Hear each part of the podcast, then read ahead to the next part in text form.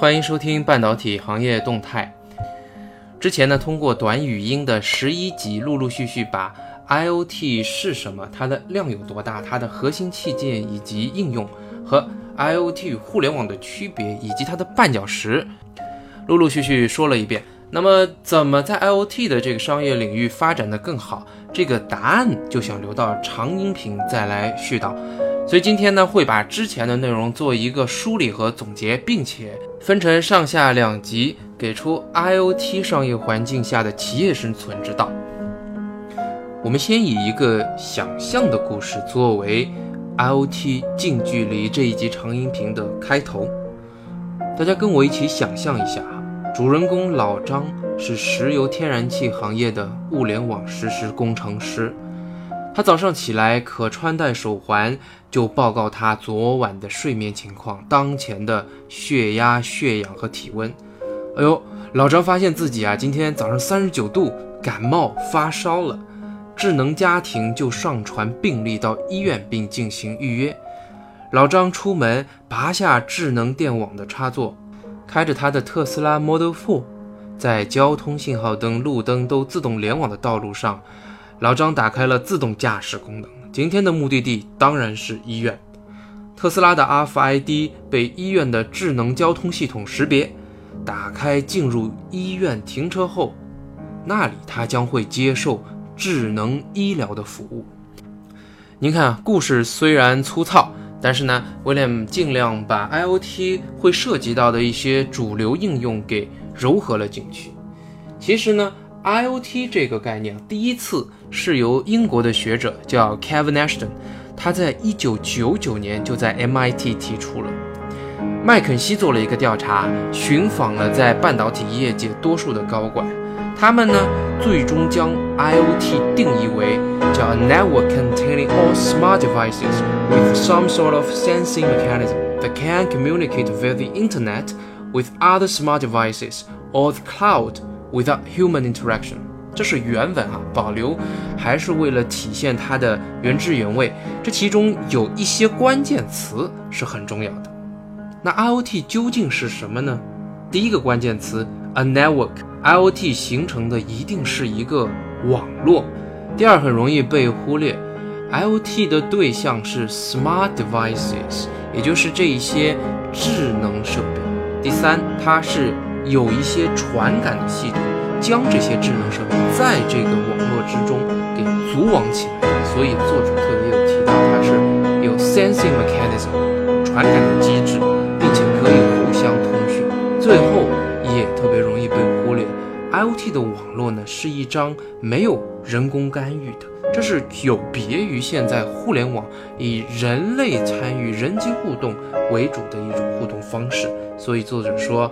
它是这些 smart devices 和 cloud 之间的沟通，是 without human interaction。我们要是做一个阅读理解的话，就四个关键词：第一，network；第二，smart devices；第三，sensing mechanical communication；第四，without human interaction。所以我把它做了一个简化，IoT 的定义，咱们就记住四个字：网智感自。网络的网，智能的智。传感的感，自己组网，没有人工干预的自。特别需要注意的是呢，严格意义上来说，我们这一次和之后所讨论的 IoT，它都是独立于智能机、独立于 PC、独立于屏。对咱们半导体公司来说，IoT 这个行业的诞生会牵涉到哪些核心的器件呢？主要是四类。第一类 connectivity 是一些通讯的芯片，如高通、老博通的 Marvell 的。正是由于这些芯片呢，让智能的物与物之间可以互相传递信息，此其一。第二类呢，是一些处理器芯片，如 ARM、Intel 的这样的一些处理器芯片。孙正义的软银收购 ARM 以后，不也就一直在强调 ARM 对于物联网的想象力和重要性吗？第三类需要感知物理世界的信号，就离不开传感器，如美信 Maxim、Invensys，他们提供的传感器那是种类细分，公司也繁多，工艺特殊，而且各不相同。最后一类呢，是一些 MCU 和模拟的器件，这呢在 TI 新的 NXP，包括 ADI 也都有大量这样的芯片。以我七月份写的 ADI 和 Linear 公司合并为例啊，中间一笔带过了 ADI 强调的 IoT。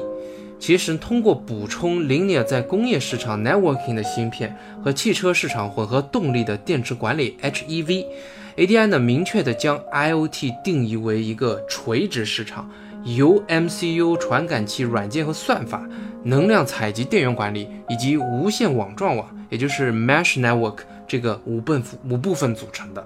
当然啊，每家公司眼中看出来的 IoT 一定会是千差万别的。这不单单是因为他们会去强调他们能做的生意，也和他们过往在产品应用、他们运营方式、商业模式上所积累的经验有很大的关系。就像中国人喜欢吃米饭，所以认为说每个人都该吃点米饭才能饱啊，而西方人吃面包。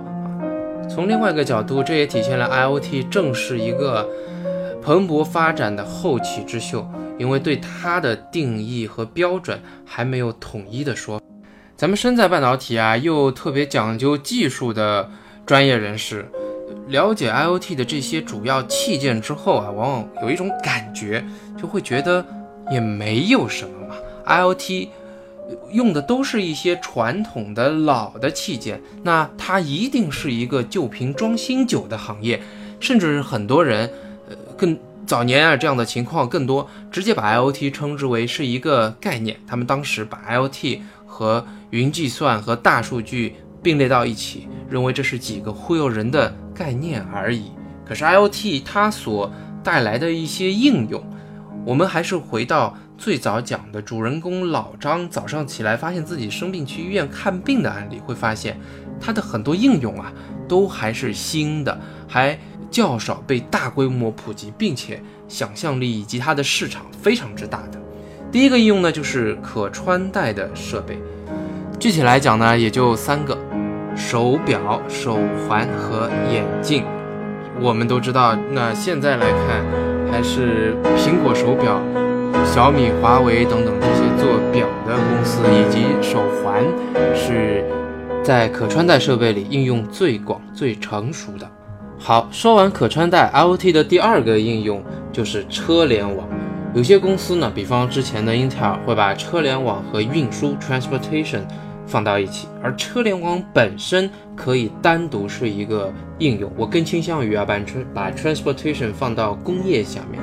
车联网主要是分成汽车娱乐系统 infotainment 以及车机系统，比方呃远程诊断、汽车安全。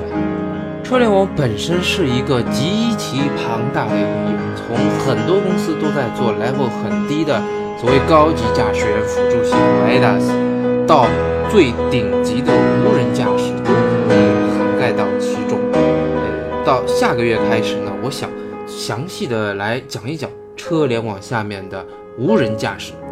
好，IOT 的第三个应用呢，正是智能家庭，看上去应用琐碎啊。它涉及的各种各样的小器件又非常多，但实际上考虑家庭数量之多以及它应用之丰富，仍旧是一个很庞大的市场。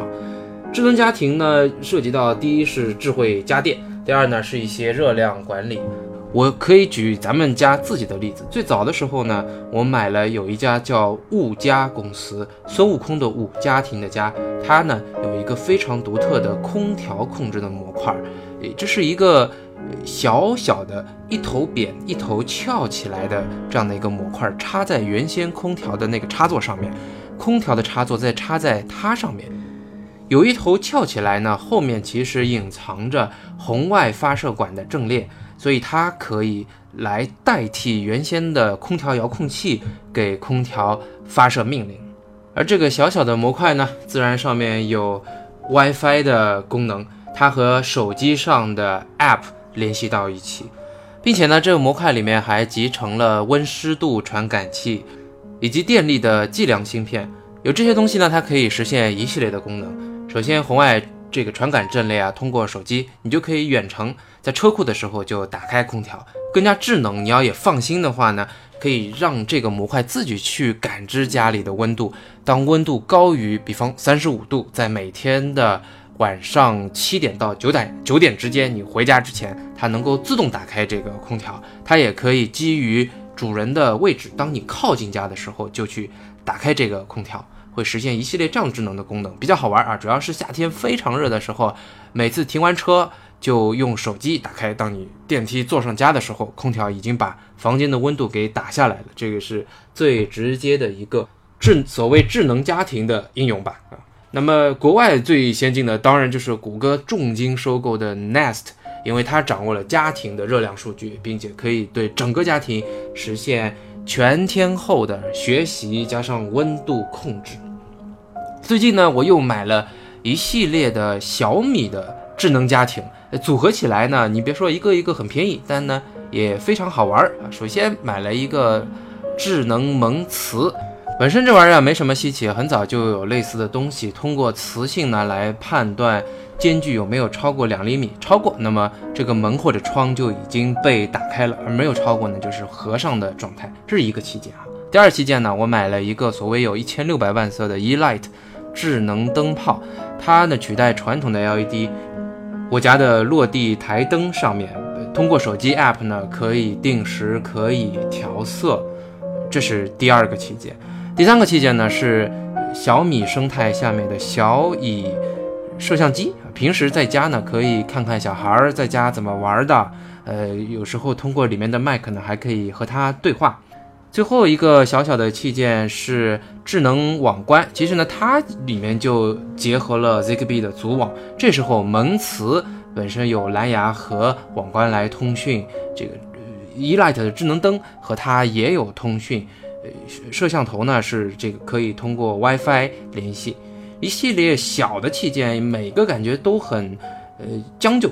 你单独都发挥不了什么太大的作用，但是多了以后把它拼起来，好像还真有一点非常好玩的东西。比方，你首先可以打开布防，什么意思？可以通过小米智能家庭呢设定好一系列的程序，比如布防打开，那么家里的门一旦打开，并且在你所设定为布防的这个时段。啊比方，你认为早上九点到下午六点家里应该是没有人的，但这个时候门或者窗被打开，那么网关的喇叭就可以发出报警声，而这个时候你同时可以让家里的智能摄像头拍一张照或者取一段视频，而另外通过通知的功能推送到你的手机上，就可以家看到家里实时的情况，并且联动，这是一个应用。第二呢，我设了一个常规的。工作日下班时间的欢迎应用，门一旦打开合上，那门磁作动，这时候呢，通过网关发出让我儿子自己录好的一个欢迎声，叫 “hello 你好”，哎，特别好玩，有家里来小朋友啊，来亲戚啊，听到这个都会笑得前仰后合，这是欢迎功能。另外晚上回家的时候呢，还设了一个开灯，平时这个灯呢就打开的。不在家的时候，可以通过远程把灯给关掉。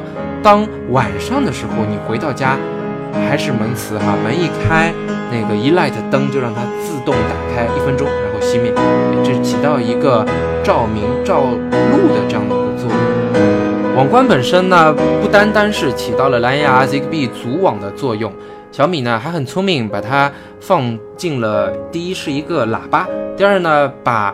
喜马拉雅的 App 结合进去了，所以，所以呢，我利用这个网关又实现了两个功能：设定程序，让他早上七点一刻的时候，还是让我儿子录音啊，录了这么一段，叫七点一刻啦，老爸老妈上班快来不及啦。早上听到还真挺有动力的。到七点四十分的时候，我儿子会说，再不上班，老板要打屁屁啦。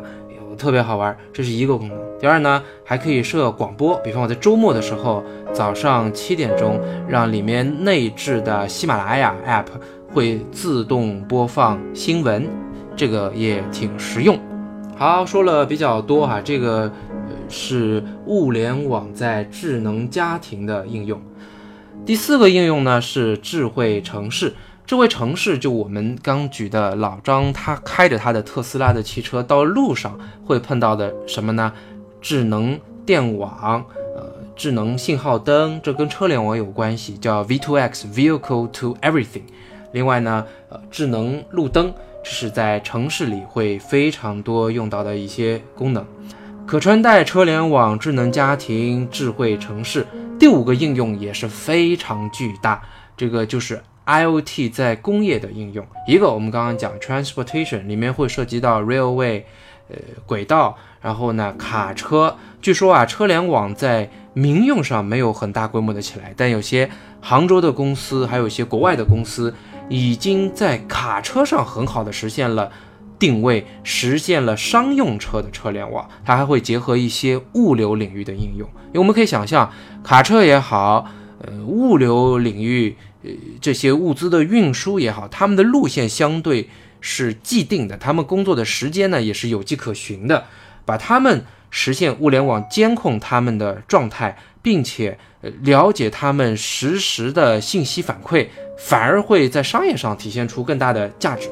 此其一。另外，工业中呢，oil and gas 这个石油、天然气也是很大的市场。医疗、工厂自动化，呃，这些都有非常非常巨大的、慢慢慢慢星星之火可以燎原的这样的一些应用。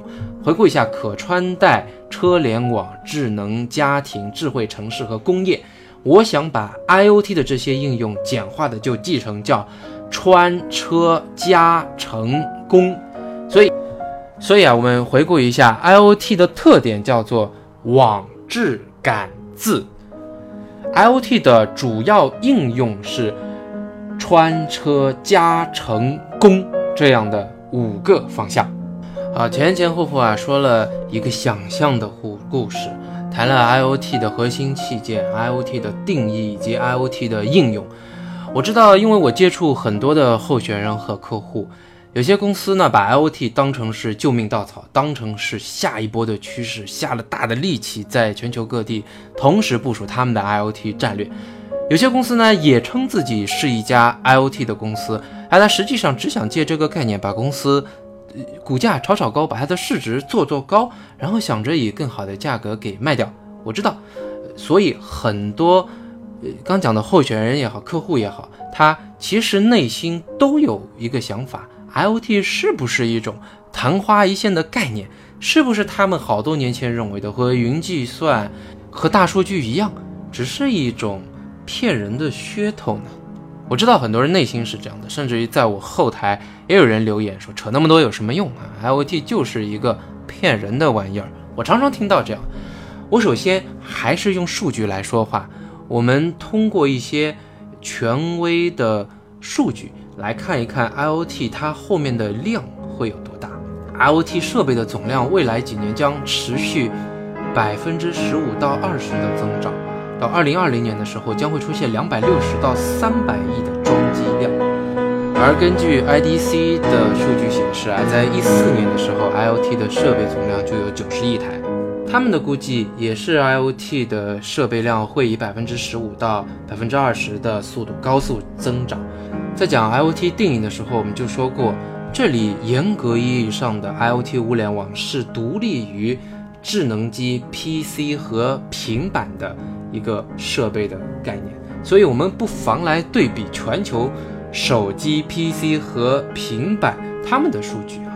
到目前为止，全球的手机、PC、平板的总设备数量是三十亿台，而 IoT 现在已经达到九十亿台。但我知道 IoT 应用很广，各种各样的设备其实是。非常之多的，掰开来看各个分类设备持有量的成长曲线，或许通过这样的一个趋势判断，更好的可以来研判 IoT 处在一个技术生命周期什么样的位置。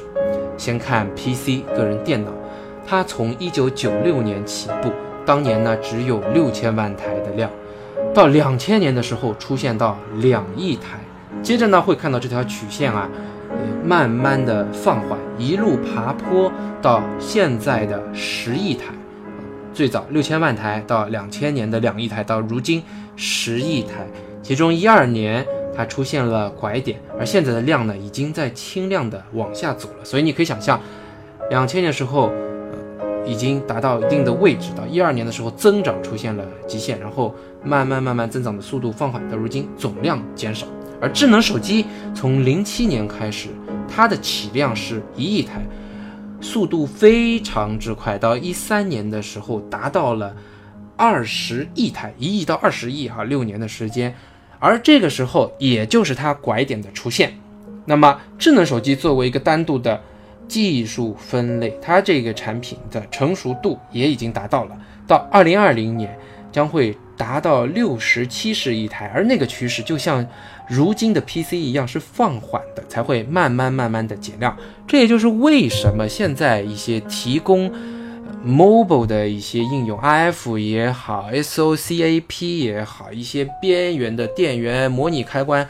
凡是做手机的都会反映说，哦，现在好累啊，这个创新好像很有限，做手机已经是红海一片，常常会听到这样的抱怨。实际上，放到大的历史环境里面，智能手机作为一个产品，它的技术生命周期已经快要走到头了。IOT 一二年的时候，它设备是六十亿台，而到二零二零年。根据现在哈不完全准确的预测，二零二零年仍旧会还是一个看不到山峰的高峰，当时是两百八十亿台。重复一下，或许啊，我们并不能真的非常好的来回答 IOT 到底会不会是一个唬人的玩意儿，会不会是昙花一现？但至少我们可以看到，IOT 是一种应用广、类型多、起量就很高，而发展也很快的这样的一个。产业，对的，产业没有错。我愿意把 IoT 称为一个产业，是因为现在的应用、现在的器件乃至现在的商业模式，我们去看 IoT 好像看不明白，它算什么呢？它是对候选人来说，你做 IoT 是在做一个职能吗？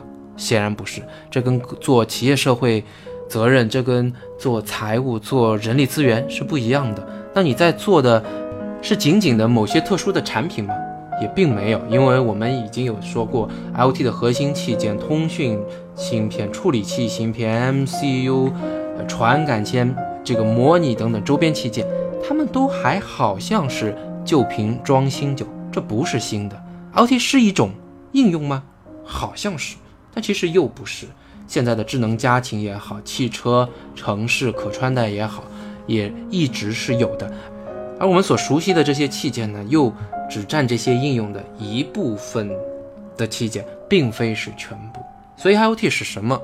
突然有一天啊，当我打开五幺 Job，我去看呃传统我们对于行业的定义，我会看到，哎，为什么通讯是一个行业？